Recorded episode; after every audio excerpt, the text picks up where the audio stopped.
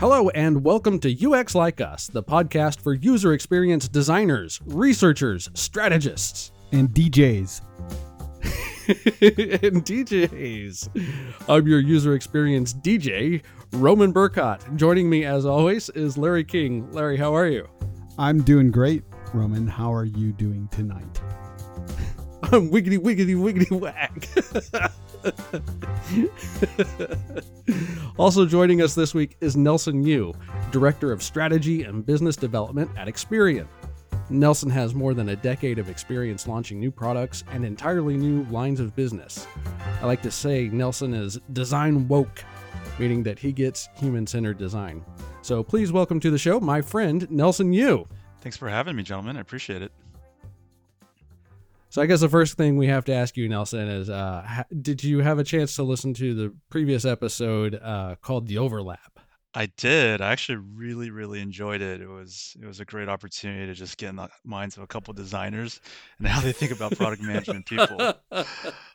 So uh, thoroughly enjoyed it. Um, I think Larry, you actually had some questions, although this was over a month ago, so I don't remember a lot of them off the top of my head. Oh, oh, I remember. Um, but uh, I'd, I'd love to be happy to share a perspective, and I think what I could provide, I think, is uh, actually two perspective. Kind of one was pre woke and then post woke, uh, you know, perspectives there. So happy to happy to share that. Can you tell us a little bit about what you're doing there at Experian? Yeah, absolutely. So I work in the strategy and business development group, uh, which is an interesting group. It actually falls within our broader product management group, and you know, that's my background is in product management. Uh, think of think of the role as you know kind of four parts, right? And hope I can even name all four. Uh, one is strategy, right? Really starting to look at the broader picture, the market level strategy. And a lot of the things I'm doing are are you know the work I do today bears fruit probably a year plus from now versus kind of the core product group is really focused on you know fires burning today, opportunities today, what's right in front of them. Um, so there's there's part strategy, part business development, right, which is largely you know where we're looking for that company where us plus them equals three, right, to bring something unique to the market. Um, then there's obviously product management tools and mindsets uh, to really start to deliver and bring those things to market. And the fourth one, uh, which is starting to become pretty pretty big here, is the innovation framework. Right, having that innovation process or framework to to guide um, as you approach new market opportunities, new product opportunities where there's significant amount of uncertainty right? So you don't just go say, you know, that's a great thing to do. Let's go build it for 12 months, launch, and cross our fingers that we've figured everything out and, and we're just rich. Uh, so take a very thoughtful approach around how to deploy uh, new products, new businesses, and you kind of defer cost and risk or uh, mitigate risk wherever possible. There's, there's people there with a lot of like legit chops in product innovation. I think the company is making an invest uh, a concerted effort to uh, invest in training folks, uh, to have a standardized way of approaching innovation, um, which I think is a, is great. You know, are we all the way there? Far from it, um, but it's definitely a, you know a step in the transformation that I'm super excited about. Um, within CIS, we have leadership here that have been in large fintech companies. Uh, insure tech companies that have leveraged innovation practices and frameworks. Um, and it's super great to see a lot of my leaders who I absolutely believe in and and share product development methodologies, innovation methodologies.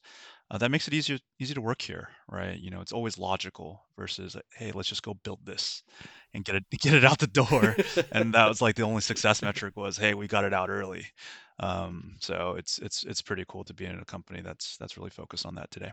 So you talked about the pre woke and the the post woke, I would like to hear more about uh, uh, what that transformation was like, and when what what was the what was the tipping point of you being not woke and being woke, and maybe explain what you mean by that. Pre woke, I think I kind of spoke to a little bit about earlier. Pre woke was as a product manager, your your your goal was get stuff out the door, ship, ship, ship right? There was never a question of if it was the right thing to ship, if customers actually wanted it. Uh, did we overbuild it? Uh, could we have, you know, delivered less and actually solved more by doing that? It was, hey, this is the scope from above. Go figure out and get it done. And that was my career uh, for seven years. And you know, that was basically my objective was just to get stuff out the door that I was asked to do. um, and seen and was and did it well and was seen as successful Mhm. and you know was was was rewarded for all of that. And then I think it came a point in time when you started to realize like there's got to be more to this than just delivering stuff that your leadership asks you to do.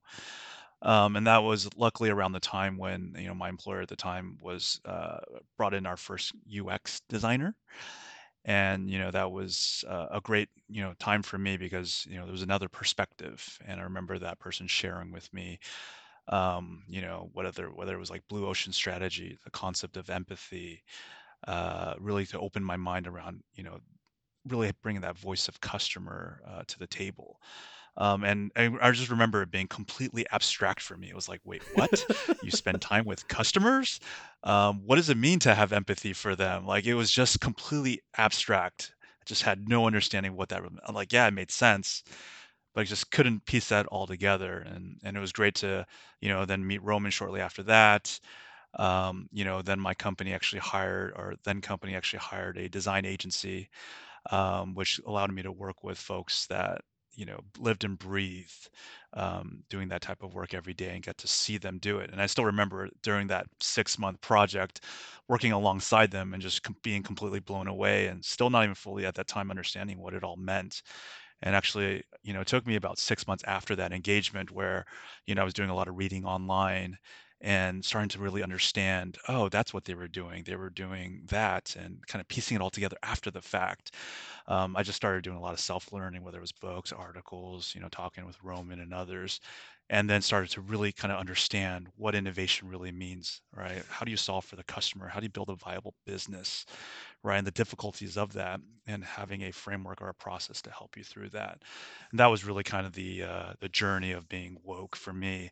And it's funny too. It's been what you know, five years now, and every day, like I feel like I still learn something new, and things that I understood even three years ago, I unpack even more now, understand just more about it. Yeah, so I want to dig into that a little bit because so um I so when we talked about product management and UX in the the last episode where we um I don't remember the name of the title. What was the title again for that? The overlap. I The think that's overlap. Yes. So, and sort of the overlap sort of suggests that, hey, there is some sort of overlap between PM and UX.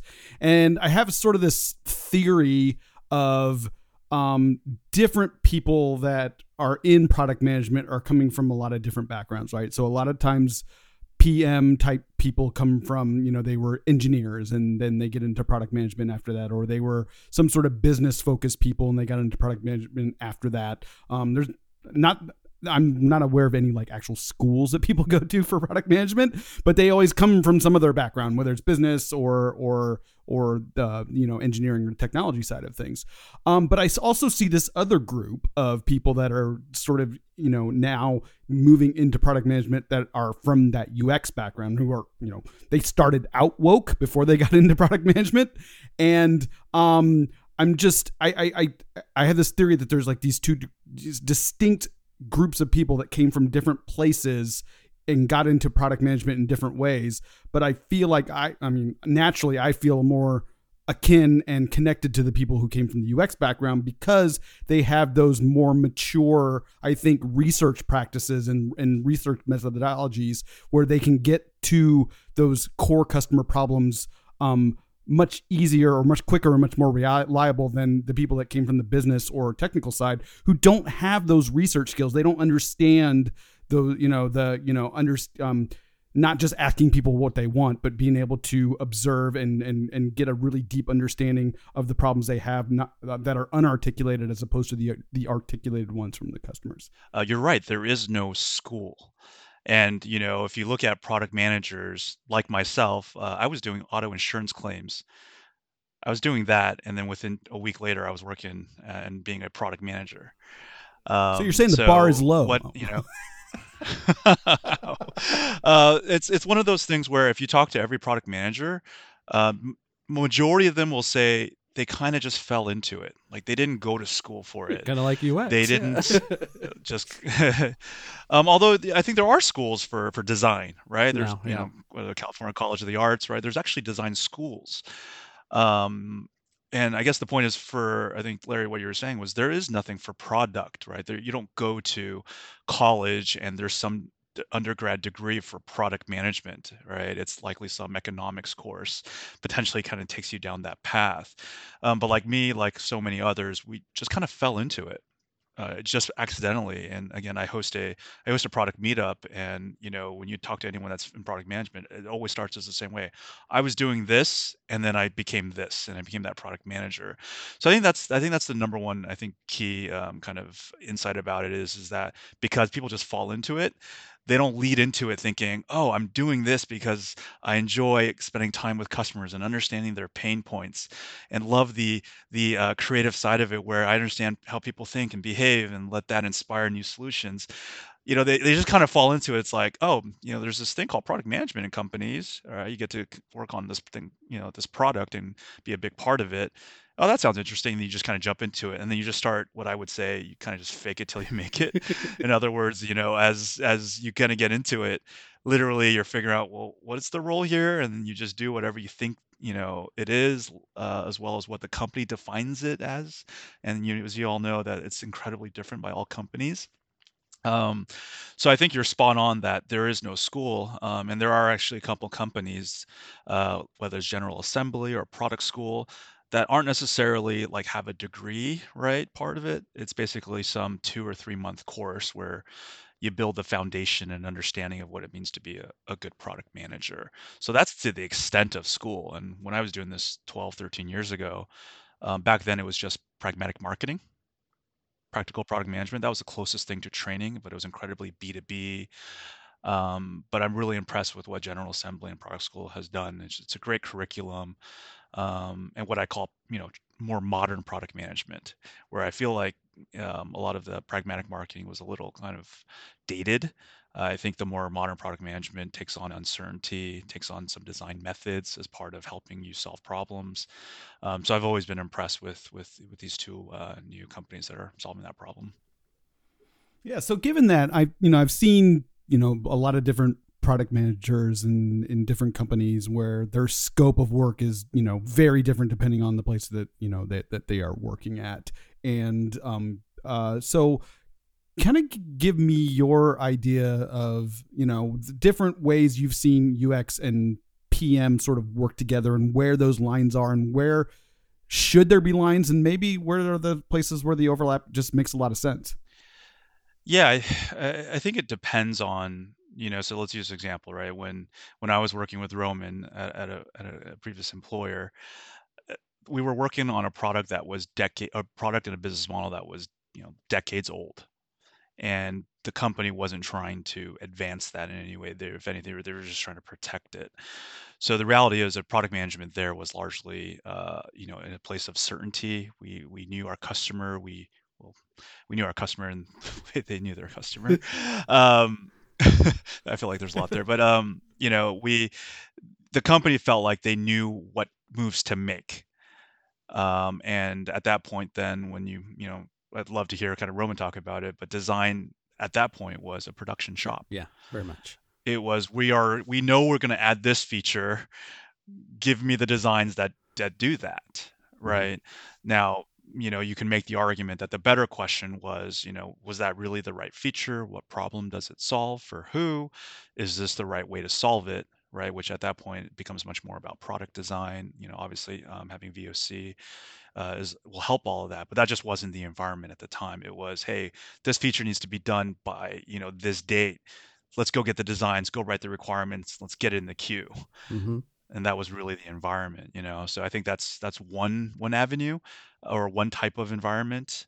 Um, and then even at the same company right? Roman and i actually were in a different environment uh, where you know the company acknowledged okay great you know the existing business model existing products been going for decades. It can't keep going that way. We got to really start to figure out how to evolve it. And we were asked to go off site to basically innovate. It was like literally like the only direction was innovate.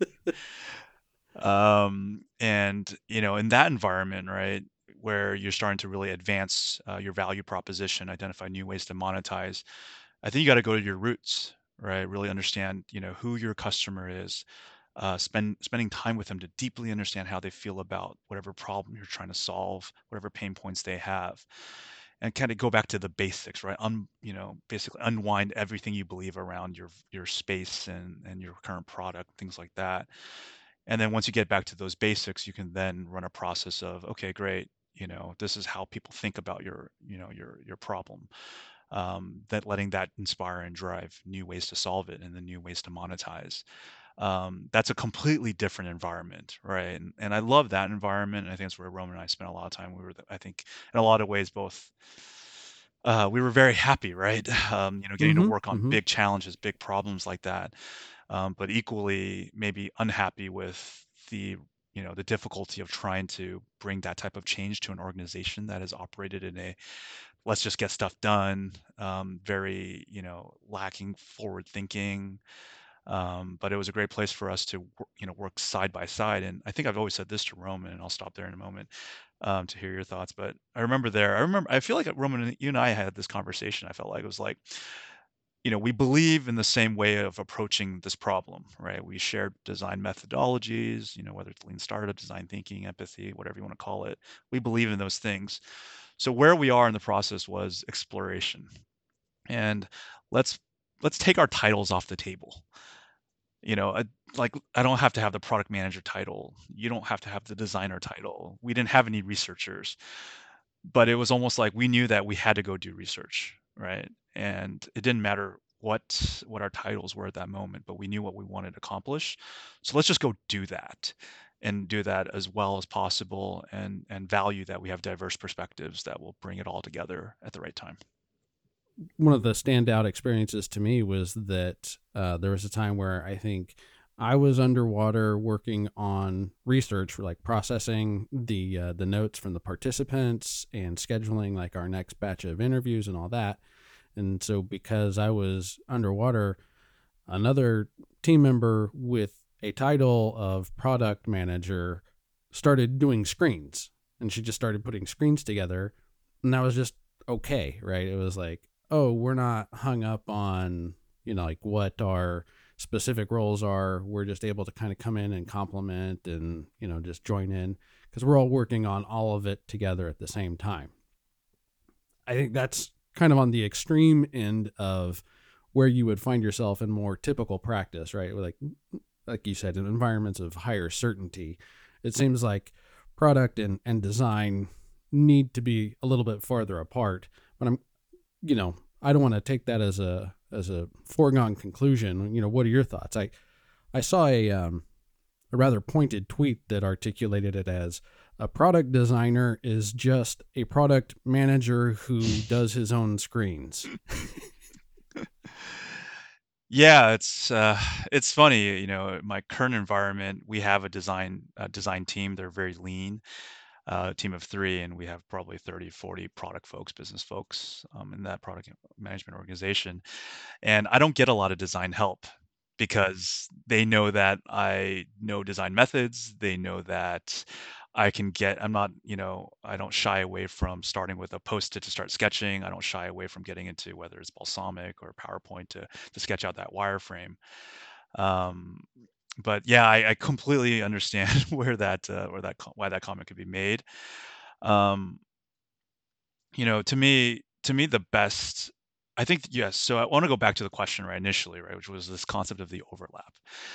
Um, I do believe, especially in where there's kind of earlier on when you're really trying to uncover like what the customer's problem is and then designing for it. Um, there absolutely is an overlap between designer and product manager. They're both trying to solve that same thing. Um, and I think there's there's a great way to actually partner together to solve those those things. Um, to me, I absolutely believe in that environment. Yes, your your designer should should own the design, right? That that illustrates, you know, what problem we're solving and how we might solve it. I think the designer owns it. Now, I think there's a step before that where we product manager, designer, anyone else in the company, we can get all in a table and for an hour just saying, hey, here's what we heard, here's what we're trying to solve for, and let's just start sketching stuff out, right? And that's a great way to start to generate a high quantity of ideas. And then I absolutely see an opportunity with the product manager and the product designer quickly afterwards spend 30 minutes converge on, hey, we're seeing these few themes, and here's how these themes might work together into an experience and maybe just do another quick sketch of what that could look like and then really then handing it over to the designer right? And again we're doing all that up until that point is done together and then really handing over the designer hey take this another step further right? And i'm not just saying for fidelity wise right? But but thinking more around kind of that you know that product design then the interaction design right could, that could really bring this all to life. And then let's come back together when that's ready and review that because that might emerge some things we haven't thought about um, and then iterate together on that. And i just see that working that way um, versus a hey product designer go design and come back to me with what you've designed. There's a little bit of collaboration that can happen you know before after right that that i think really um, creates the most value. Because the last thing you want to do is just give one single person the the the the burden of having to think about it all.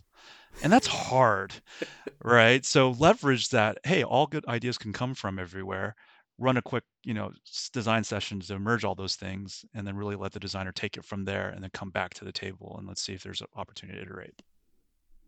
Yes, I really like that, um, especially that point you just made about you know good ideas can come from anywhere.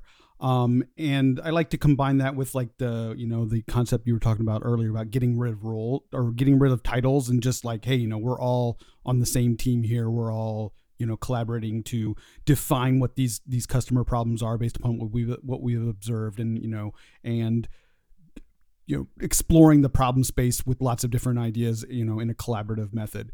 And i i i really like product managers that are open to that collaboration that you know, getting things out of people's head, not just everybody st- sitting around a table and talking it, you know, talking at each other, but sketching, getting sticky notes on the board, getting, you know, sketching out your ideas, getting your stuff out of your head and get that, you know, sort of distributed cognition out into the room so that, you know, we can not use our brain power to hold a bunch of information in our head.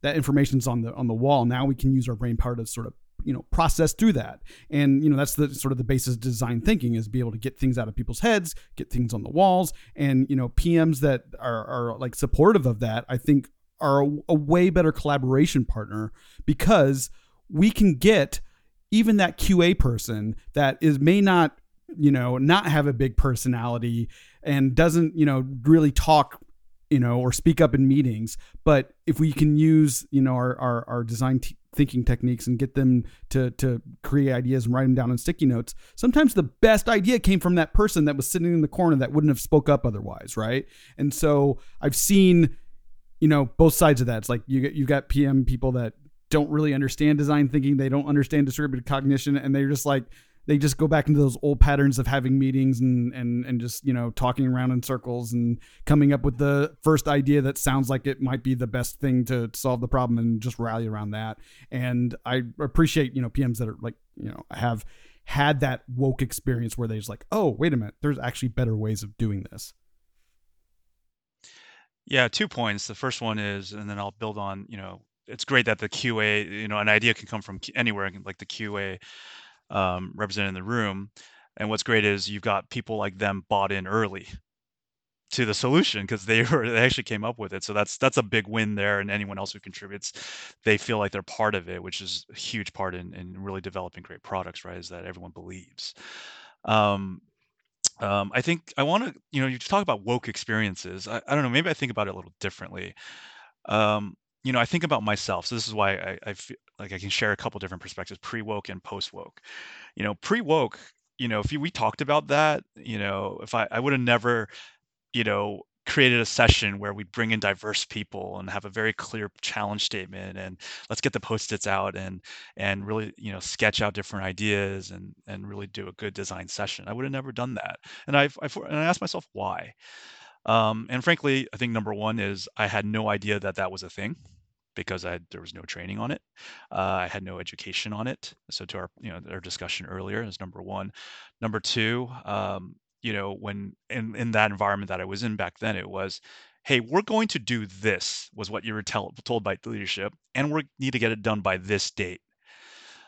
So when it's that level of certainty that's being asked of you, it's you're basically asked to execute and if you know you're presented a situation where it sounds like all questions have been answered, then there's no reason to sit around and explore and you know come up with creative solutions. It was we're not even you know in that environment it wasn't even like here's the problem the user's problem or customer's problem and here's the solution. It's like no here's the solution.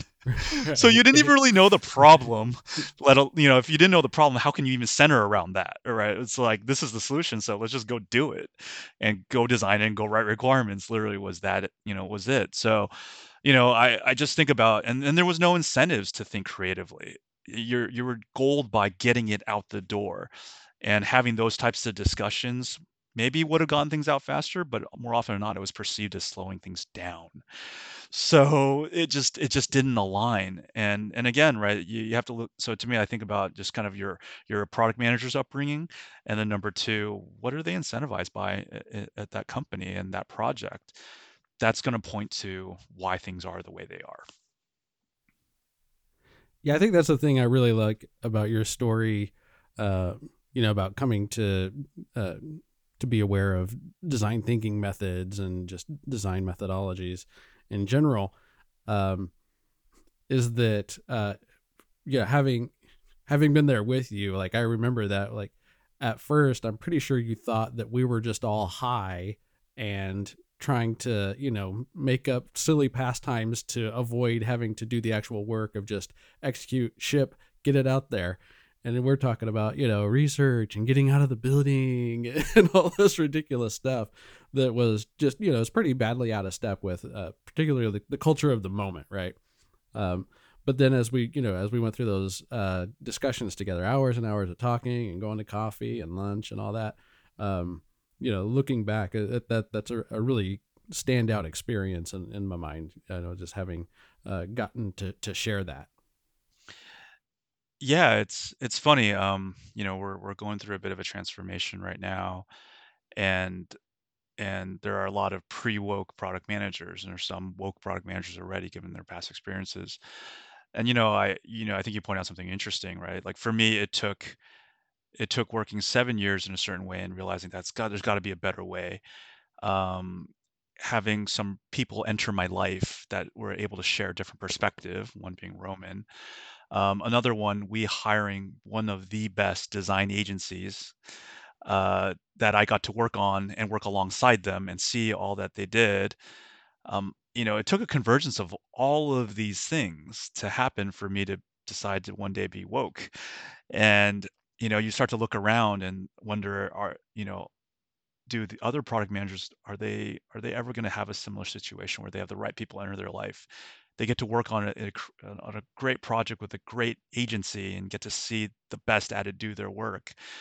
Probably unlikely right? That was that was one of a kind probably you know?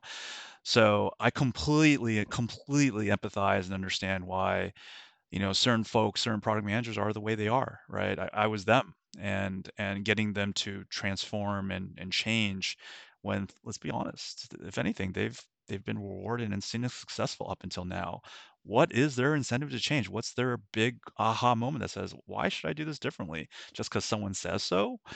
You know, that that may not be enough to truly get them to believe. So, you know, it's it's it's not easy, right? Um, but I do believe working in a much more thoughtful way, customer oriented way, um, being very creative around solutions is going to be much more common. Um, but we're probably five or 10 years out from it being commonplace. It's one of those things where you can't make somebody become woke and become aware and say, "Oh yeah, we're you know." we have to do this design thinking thing. And they're like okay cool. And they're just like bought into it and now they just that that's just something they do. You know jared spool always you know has had people ask him um, how do i convince my executives that user experience is is important?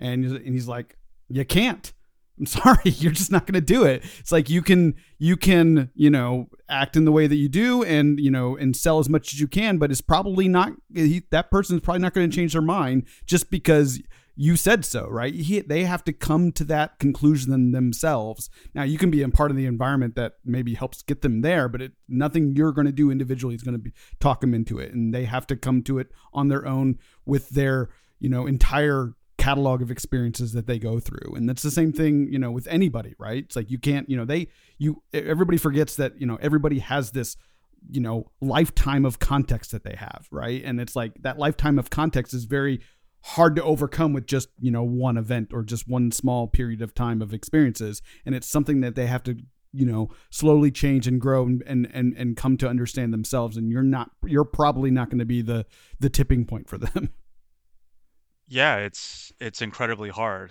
you know i've i've been in organizations where you know they've brought in senior level folks that absolutely believe in design thinking. And they bring them in and you know they they somehow tell a story that's going to change the world. And you know it doesn't right? And i'm a big believer in design thinking. Um, you know the way i think about it is you know i had a, a former manager once tell me this right? He's a big believer in innovation frameworks big believer in it and kind of the big insight for for exec you know that he shared with me that i knew but i could never frame it was when it comes to executives who maybe are new to it or don't understand you know no matter what you say to them it's not gonna it's not to convince them, right? Because they just don't understand, right? And that's just the reality of the situation. So how do you convince them that hey, you should interject a you know exploration process around cus- you know customer problems in in your timeline? And he said something that was really really fascinating, and I just completely subscribe to it. For organizations like that, it's speak you know meet them where they are, which is okay, great. What are you trying to accomplish? Let me understand that. When do you need it done? got it. Then go off and try to try to do that with the right process, right? In other words, okay, can we just do we have time to just go spend a day to talk to customers? Should we just go to the mall and get something rather than nothing? Um, you know, point being there is you don't need to tell them your how. You don't need to tell your executives your how. Like, hey, I really think you should be taking a little bit of time here to really understand what your challenge is hey that you should talk to your customers and and do that research right the r word. Like don't even use that don't even say that right? Literally it's like okay got it you you want that done. Why? Okay great now i understand. When do you need it done? Got it. No problem i can support that. And then go off you know privately and try to figure out how do you how do you meet those objectives but also meet your desire to do it in a, in a better way. Don't try to talk to them about the how because it's just going to be seen and perceived as research. Oh, that's just adding to my timeline. We don't need that. Why do we need that? Right. And having to convince them, and you're probably not going to be able to convince them. so do one of two things. Try to try to uh, meet the timelines by adding the things you need done, like talking to customers. If you really don't think there's time for it, then basically run a process that um, is okay. Get stuff done one one you know one one track and in a parallel track right start talking to customers and start mounting you know data points and evidence that says hey you know even two months into it we've learned something. Yes that first track is already going. At least be able to say you know what? We've learned some new things right that alters potentially the trajectory of what we're doing in that track one providing that evidence say hey i'm not stopping what you're doing but here's the evidence. What do you think right? And at least you know there's a decision point that says you know what? Maybe we need to not continue down the path of whatever we are doing and start to pivot into a different path.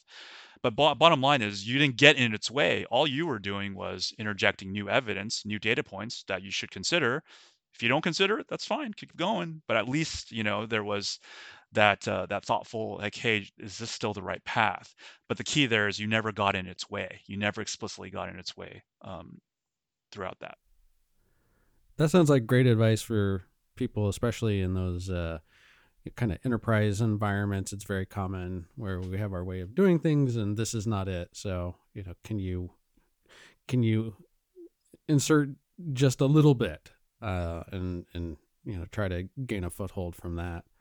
Um, you know, as much as I love talking about uh, you know product managers who are design woke, I, I think it's just as important to uh, make sure that we in the UX field are making designers who are design woke, um, which is to say, you know, actually hip to um, human centered design methods. You know, so when I talk about Nelson uh, being sharp to design, I don't necessarily mean that he's you know jumping into sketch. What I mean is that he's you know open to uh, actually you know uh, talking to real customers and real users and understanding their needs and really doing the the, the full stack.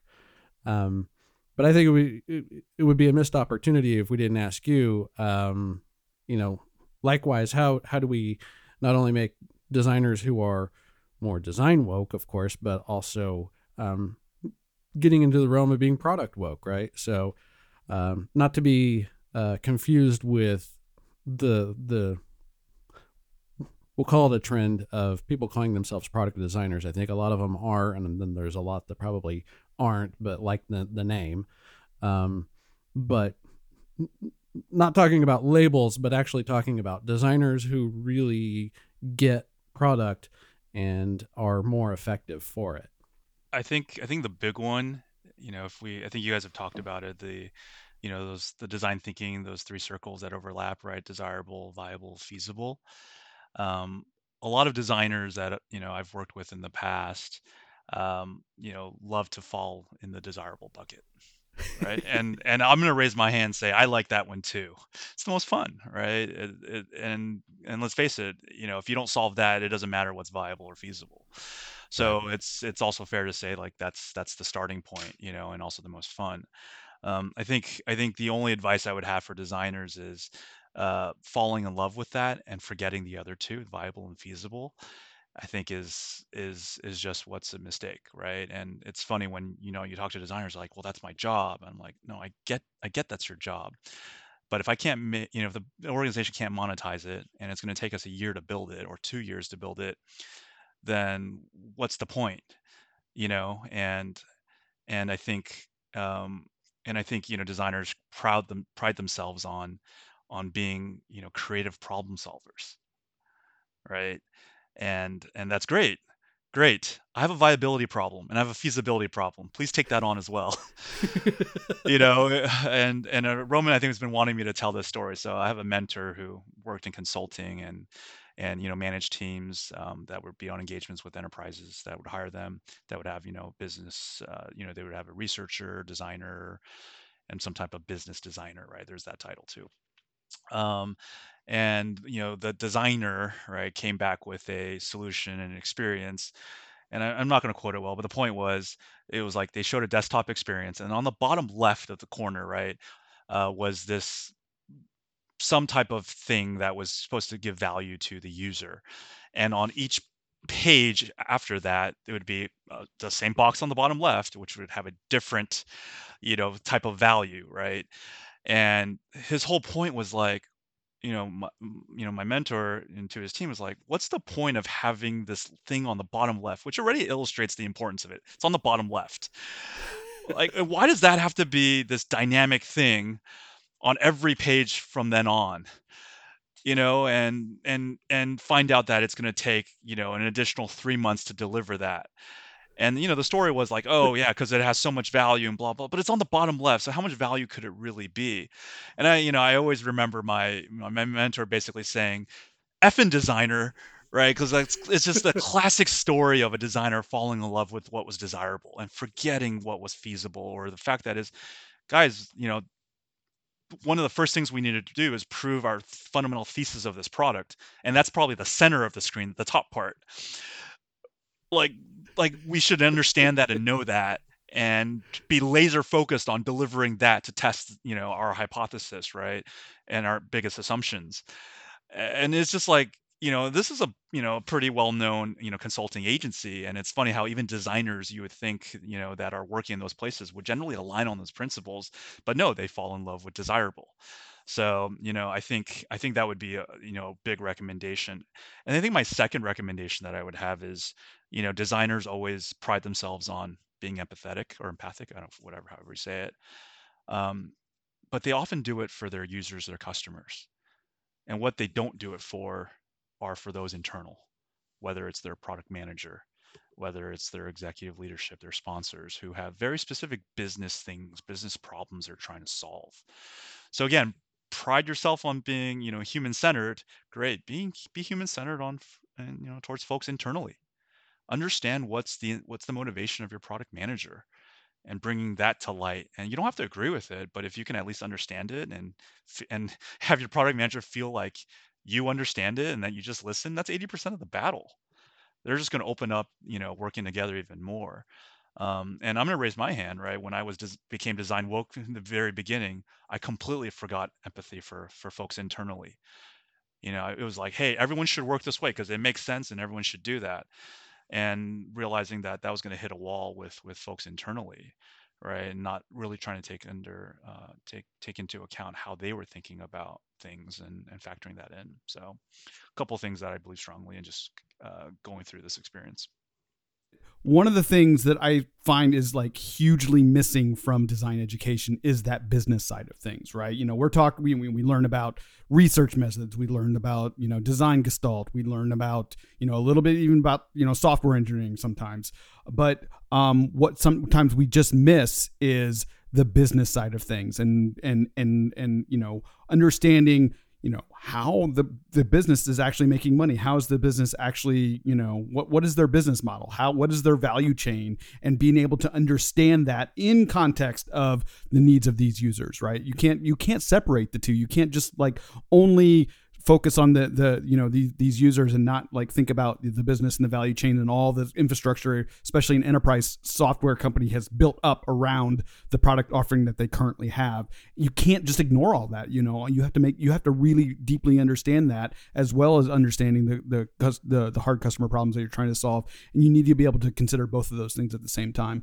So i think um it, you know from from my standpoint that's one of the things that's missing in you know design education today is is is really a focus on understanding the business as well as the customer problems.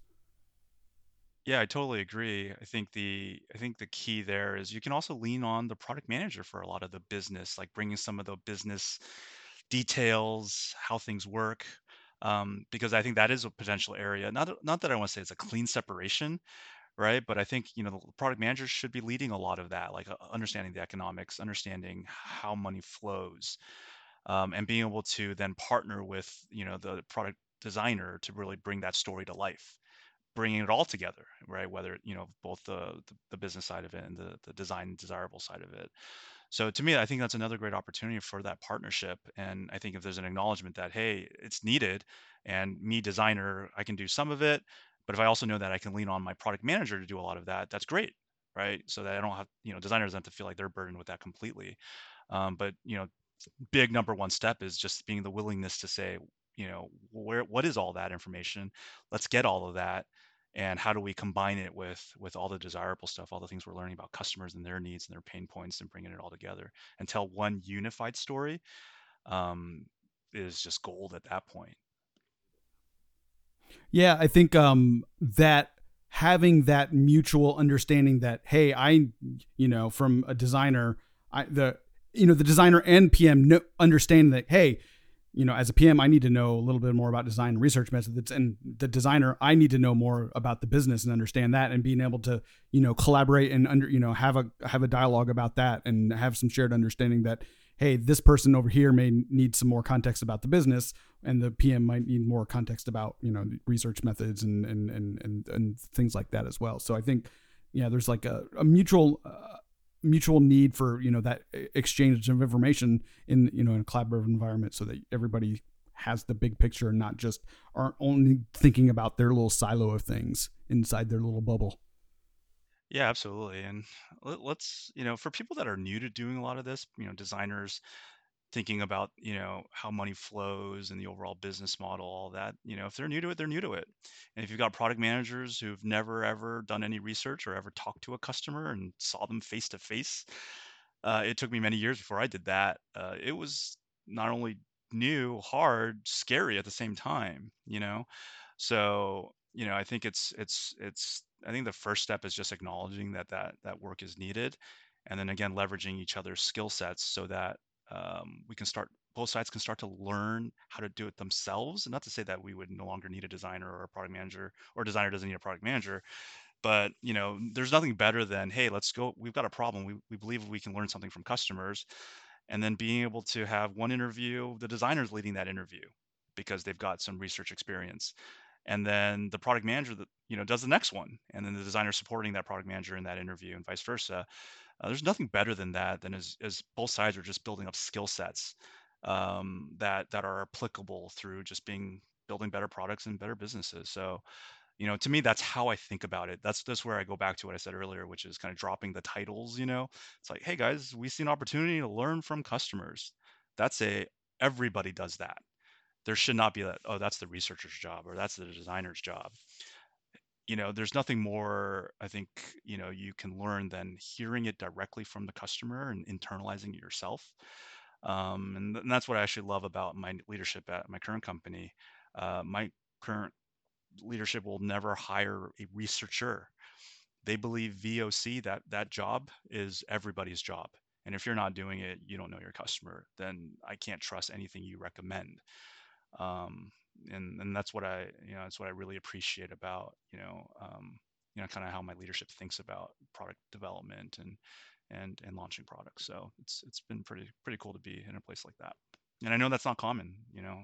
So I, I feel very lucky to be that so far this conversation has been awfully agreeable. Um, I think Larry had anticipated a little more pushback. So, um, because I consider, you know, I, I, consider product people part of the uh, the UX tribe. Um, I'd like to invite you to give some honest and direct feedback to the generic designer in your life anywhere. What's what's some of the stuff that we need to stop doing or or do less or maybe a little differently? Wow, that's a big question. Um, uh, I mean, I think I mentioned a couple earlier. Uh, as I mentioned, right, making sure you're think, you know, the, the designers are thinking about all three, right, part of the circles, right, viability, desirable, feasible. Um, one, number two is understanding the environment that they're in and having empathy for those in their environment, right, on the business side, their product manager.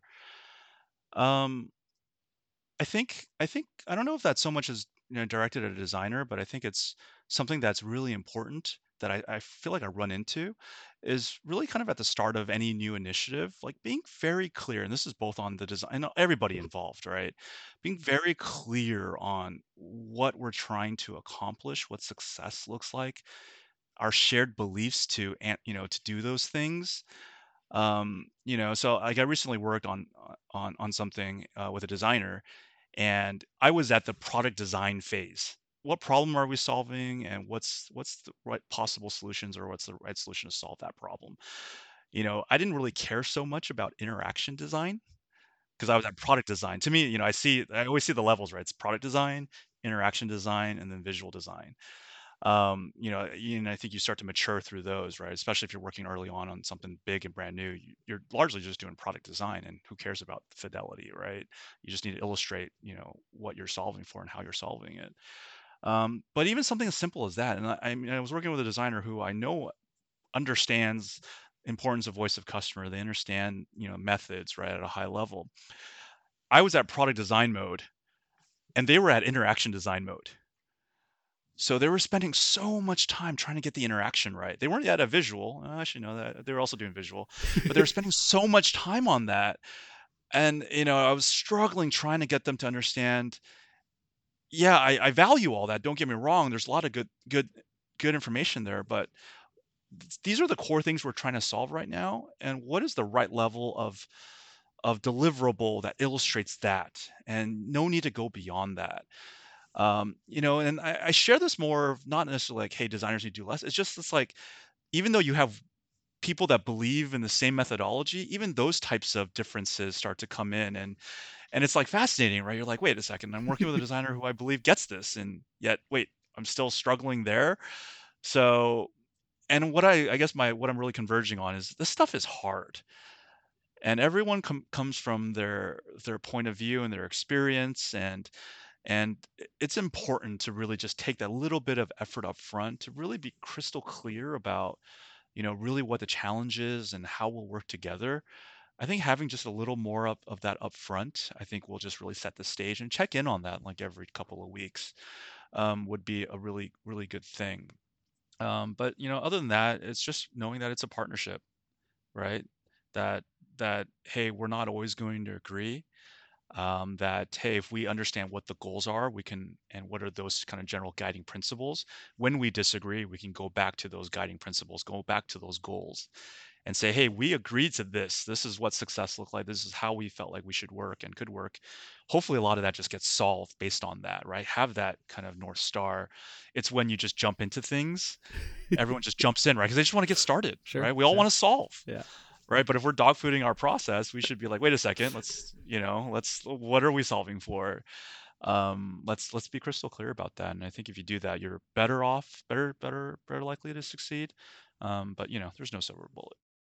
Did you uh, think of anything that uh, you'd like to share with us for Stuff designers love. I haven't used this one in a while, but I actually came across it early on when we were working together, Roman. I don't even know how I came across it. It was just Balsamiq. And this actually ties to what I was just saying earlier, which was I like fell in love with Balsamiq because no matter what you do, you cannot make that high fidelity. Uh, and and and that was brilliant because of what I just said earlier, which is you're solving for product design. It doesn't matter how visually appealing it is and all the necessary interactions at that moment in time.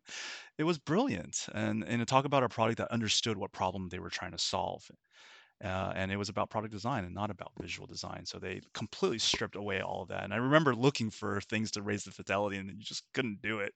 So I still remember literally like taking, doing what I could in Balsamiq, and then taking a screenshot of it, and then porting it over to PowerPoint, and then building on top of that. I remember even doing that.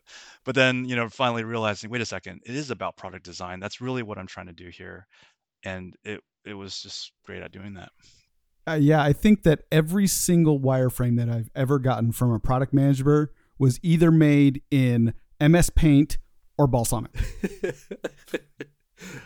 yeah. Well, uh, that's a great observation. The the fidelity level of balsam, Balsamiq is brilliant from the designer side too, because when I see something coming from Balsamiq, I'm like, oh, good. This product manager is not going to think he's des- designing screens for me. so they solved everybody's pain with that. Well, I'd say even I mean even sometimes that Balsamiqs um, wireframes are too high fidelity, but uh, that could be another conversation at some point because anytime you make something that looks like the UI, everybody starts to make you know assumptions about the doneness of it, no matter how sketchy you make it, and therefore you know it's it's um, yeah. Um, I think there's other ways you can do wireframes where you don't have layout at all. You just like have a hierarchy of um, content and functionality on a page, right? Um, and then you, you know you can start with that stuff like that. But um, you know, yeah, Balsamiq's been a very uh, popular PM tool. So there's a school of thought that when you're early on doing something brand new, that you want to keep things low fidelity, and when you take those to your customer, that you show them low fidelity um, items so that they don't get mired in the font, the colors, and whatnot. Um, do you subscribe to that? Because there's also the other school of thought, which is it needs to be extreme high fidelity so that they can truly interact with it because it becomes much more tangible. Um, curious what you what you all believe. So I've boy, I think my thinking on that has evolved over the years, and I think I'm to the point where it's either has to be super low fidelity like not even design more of like concepts and and and and you know maybe content hierarchies and stuff like that or it has to be something that looks exactly like the product you think you're going to deliver. And i when you get anywhere in between there the assumptions about where that product is and, and what they should be focusing on are too vague um, like with a Balsamiq markup, like for instance, you know, or you know something sketchy like that. So I I I I kind of landed on it has to be either super ridiculously vague and or not vague, but you know, super ridiculously early and sketchy or more concept modely or pixel perfect as, as, as possible. That's kind of where I am. Roman, what do you think? Um, I I'm not picky. no, I think you can use something that's in the middle um, to test certain things. So, for instance, if you wanted to evaluate uh, uh, certain uh, factors of uh, information architecture or navigation flow, you could do that in you know grayscale wireframes that still have you clicking in the the neighborhood of where you would be clicking. You know, to to do some evaluation there. Um, I don't think that's going to suffer for not looking you know pixel perfect. Um, but for the most part, I, I, I, in principle, I agree with what you're saying as far as you should test low stuff, you know, extreme low fidelity and extreme high fidelity. But I, I wouldn't throw out the middle. You know, it, it's more a matter of because research and talking to users is the thing that gets thrown overboard so often. I'm at this like phase of my career where It's like test whatever you have whenever you can because you might not get another chance.